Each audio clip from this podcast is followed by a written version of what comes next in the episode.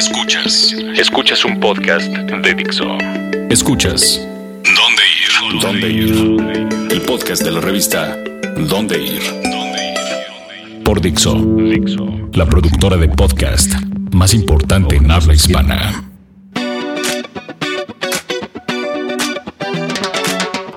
Amigos de Dixo y de dónde ir. Yo soy Mafer Caballero y estamos aquí de regreso para hablarles de, en lo personal, mi festividad favorita de todo el año. Traigo aquí a una de las expertas en ciudad para que nos hable de qué, de qué hay que hacer el Día de Muertos. Hola Lili. Hola Mafer.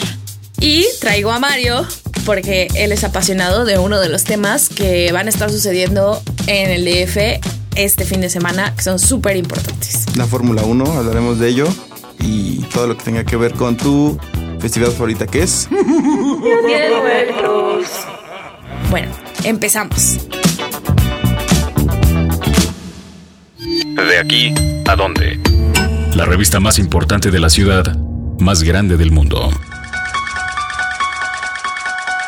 El primer tema tenemos que tocarlo porque algunos de nosotros llevamos comiendo pan de muerto desde septiembre, cuando lo empezaron a vender en el Superama. Personalmente, yo soy de esas personas. No hay suficiente pan de muertos, pero les traemos sugerencias de en dónde está el mejor pan de muerto del DF. Uno de los mejores panes de muerto del DF es el de Amado. No sé qué piensan. Oh, sí, estoy y más de el relleno de nata. Está riquísimo. Pero también hay otro lugarcito que se llama Negro que hace en un la pan súper, súper suave. No necesita nada más. El tradicional es suficiente. Ese está en la Juárez y Amado, ¿dónde está Lili? Amado, ¿dónde está? En la Condesa. Es eh, tal vez noten un poco dispersas, escuchen un poco dispersas, pero es que venimos disfrazados y todo nuestro disfraz nos hace un poco difícil. ¿Tú de qué vienes disfrazada, Lili? Describe tu disfraz de día Yo soy la reina de corazones.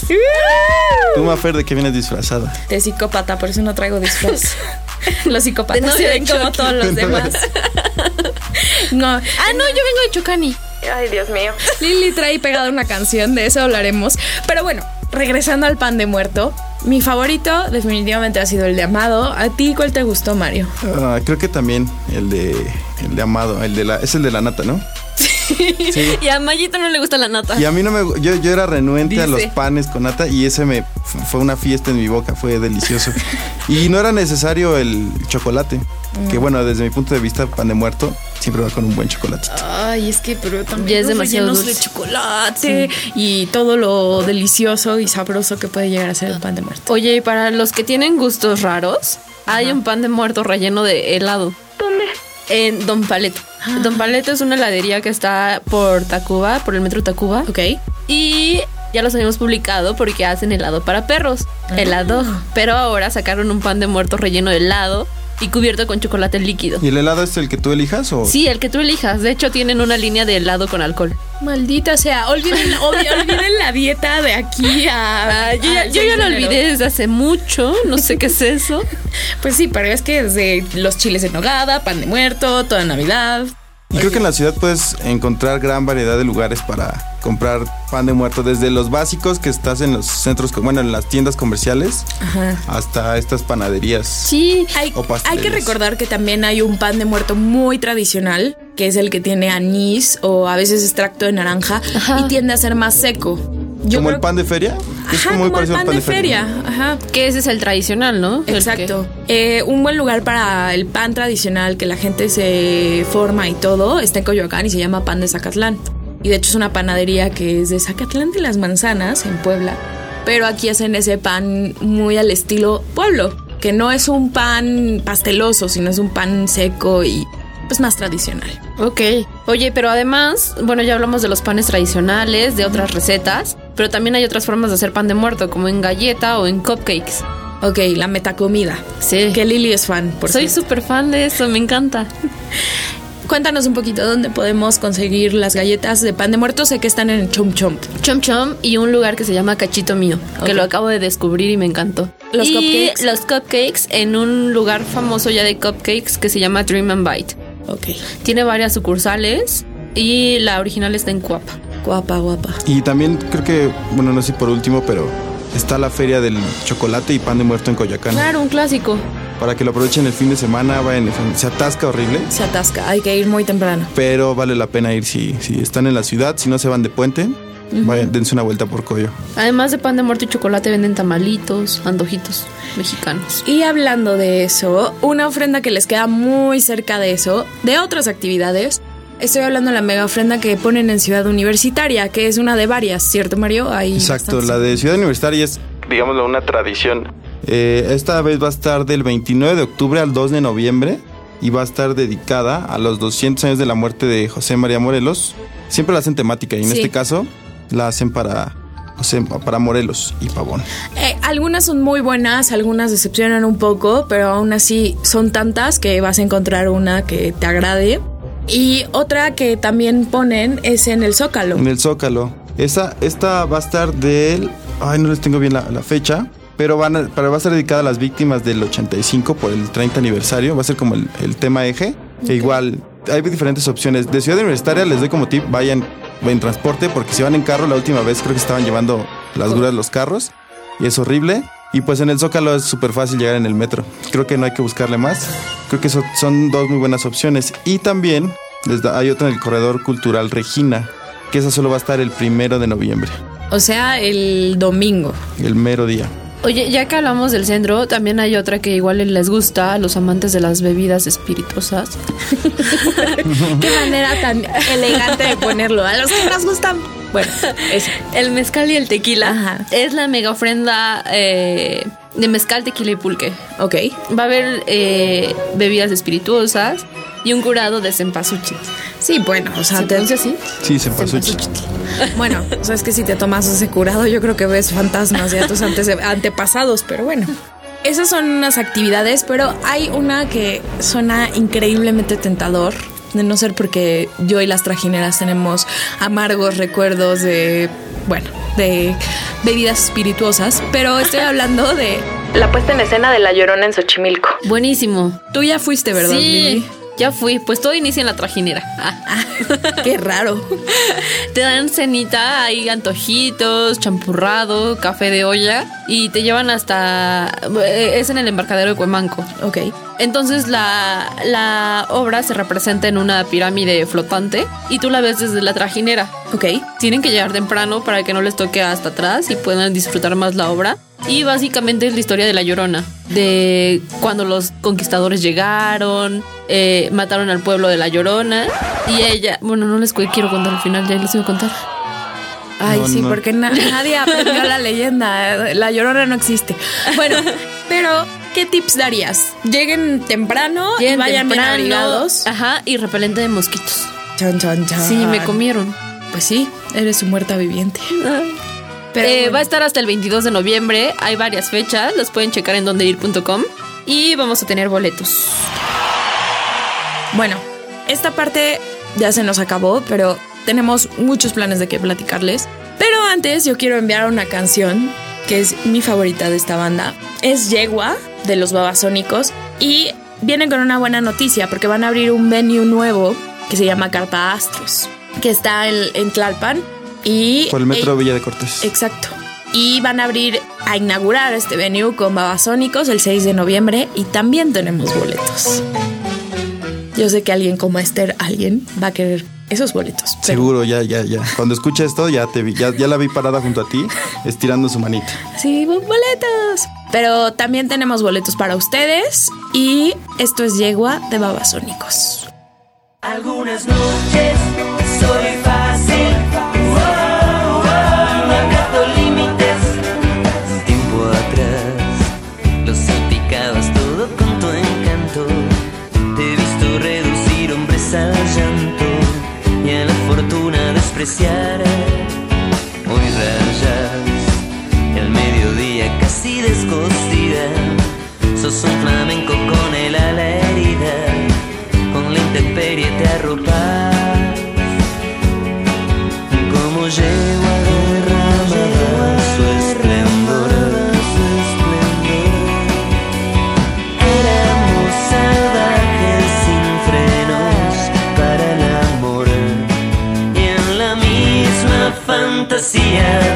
y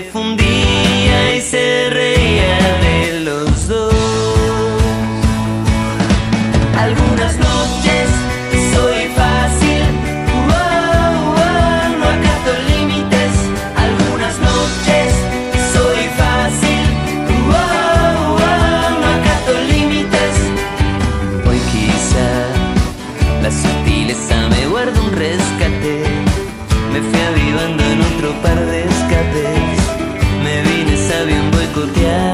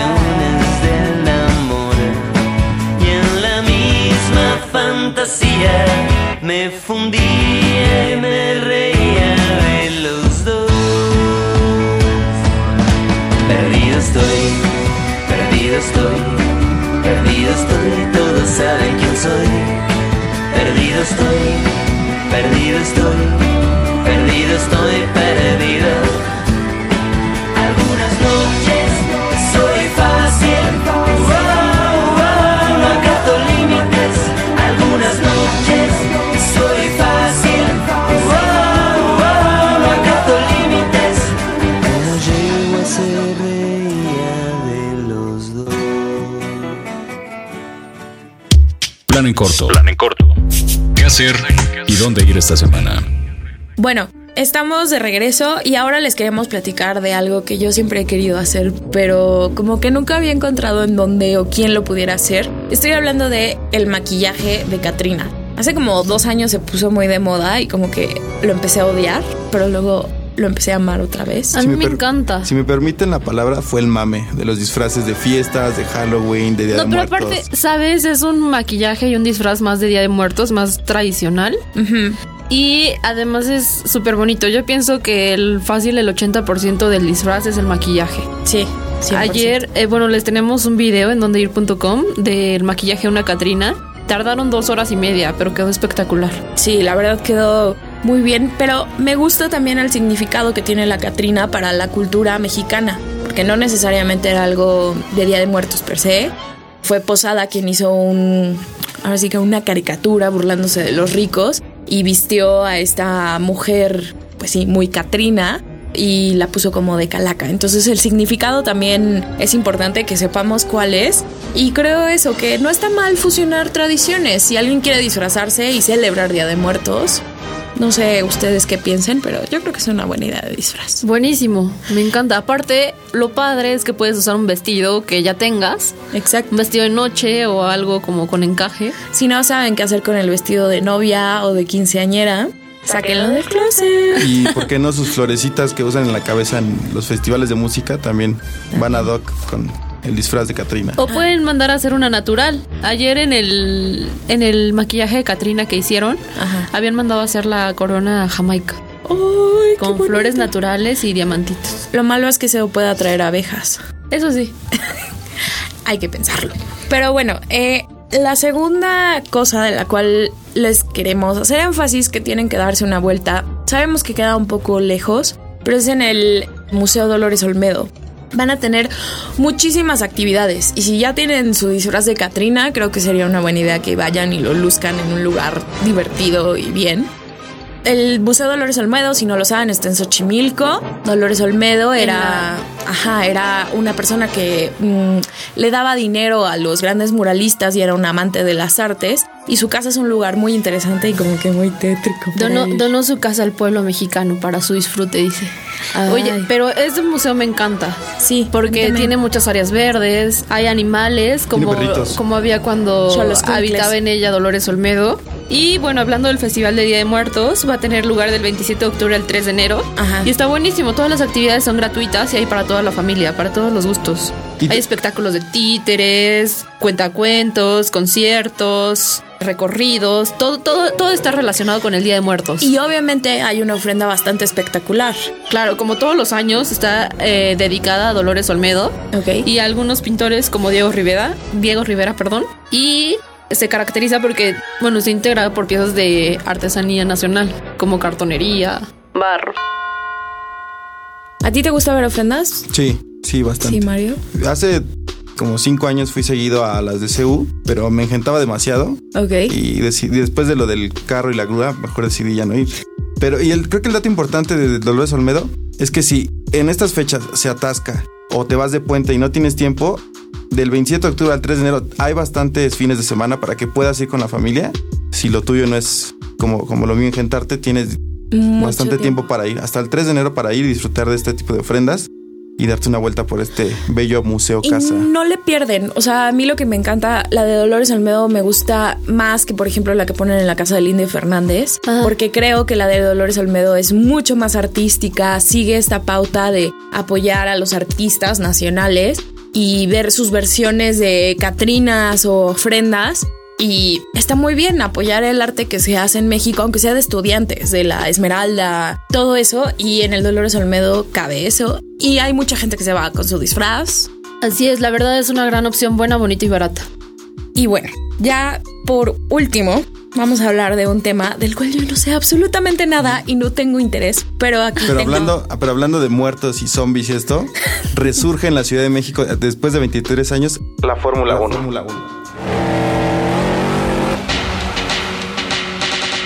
Es un evento internacional y que va a estar, todas las, las miradas del mundo van a estar en, en nuestro país para este. Ah, bueno, para nuestro país y ciudad. Va a haber una derrama económica impresionante. Y lo importante de aquí es que se remodeló el autódromo, el autódromo Hermano Rodríguez para albergar esto, ya que hace 23 años, pues creo que necesitaba una manita de gato el, Definitivamente. Para autódromo. único que lo utilizaban era para el Corona Capital. Y había de repente arrancones, pero así como de Chevys y Pointers tuneados, que comparados con la Fórmula 1, pues no, nada que ver. Todavía hay boletos, sabemos que no son nada baratos, pero es un show, es un deporte que no se deben perder y deben de, de- de- de darse la oportunidad, porque todo no solo es el, el ver los carros pasar, sino es lo que está alrededor. Eso estábamos hablando tú y yo, Mario, porque realmente a mí me parece una lógica bastante estúpida subirse un coche a 300 kilómetros por hora. Pero lo que me decías es, y es cierto, es un show, es como una feria o algo que va, una experiencia, ¿no? La gente no está pagando 20 mil pesos por un boleto, no, no son los únicos boletos que hay, pero no están pagando esa cantidad de dinero solo por coches que pasan a alta velocidad. Es realmente una. si lo comparamos con otros deportes es como el mundial, la serie mundial, el Super Bowl, no sé. Y afortunadamente tenemos una fecha que desde hace mucho tiempo se estaba peleando porque viniera a la Ciudad de México. Quedan tres fechas para que termine la temporada de la Fórmula 1. Una de ellas es México, después Brasil y termina en Abu Dhabi. Ok. El- no, no porque ya haya un campeón que es Lewis Hamilton, que se coronó en Austin la semana pasada, va a perder espectacularidad el, el evento. Al contrario, creo que todos, la mayoría de los que vamos o los que van, van con altas expectativas de ver al piloto mexicano Checo Pérez, que está haciendo muy buen papel en la Fórmula 1 con Force India. Va en noveno lugar y si llega a estar en el podio puede, puede que termine entre los, seis, entre de los 7, 5 pilotos en la tabla general. Y es un show, eso es, eso es más, que, más que lógico y no se lo deben de perder. Para quien le guste es un gran espectáculo, sin duda. Ya que Sí. si no tienen pases aún o la quincena no les alcanzó, también está eh, la Fanzone en Chapultepec, que es un evento para fanáticos. Sí, ahí, ahí va a haber simulador. Es, es- es como vivir la Fórmula 1 desde fuera, pero adentro. Y de hecho, vamos a tener boletos para la fanzone, si no estoy engañando. Sí, sí, sí, Entonces, tenemos, de hecho. Van a poder verlo aquí abajo de la información, como siempre. Pero definitivamente hay que apoyar estas cosas porque le dan el lugar al DF que se merece a nivel mundial. Merece a nivel mundial. Que nos estén escogiendo para tener un evento así, te guste o no, pues yo creo que sí es importante. Ella habla de un DF que busca esos espectáculos. Sí, y nada más hay que, recordar que es- inicia el viernes con las pruebas libres, el sábado con las calificaciones y el domingo a las 12.45 eh, se da luz verde para que arranquen los automóviles e inicie el Gran Premio de México. Qué bárbaro. ¿Quién es Este su fin de apuesta? semana, este ¿Quién fin de es? semana está repleto de actividades, ¿no? Sí. Eh, sé que no saben a lo mejor de nombres, pero, ¿Apuestas? No, ¿No? yo no sé ni por qué no ¿Apuestas? pero ¿quién, es, ¿quién es su favorito? ¿Creen que Checo termine en el podio dentro de los tres? Eh, No tengo idea. Yo creo que sí, porque tengo fe en lo mexicano, por eso estoy hablando de Yo, yo también creo que sí, en sus últimos, en sus últimas tres carreras ha terminado bien ubicado en la pole position y parece que si lo logra en la calificación del sábado puede que termine en el podio. Está en su casa. Y estaría bueno escuchar el himno y que se lleve el gran premio.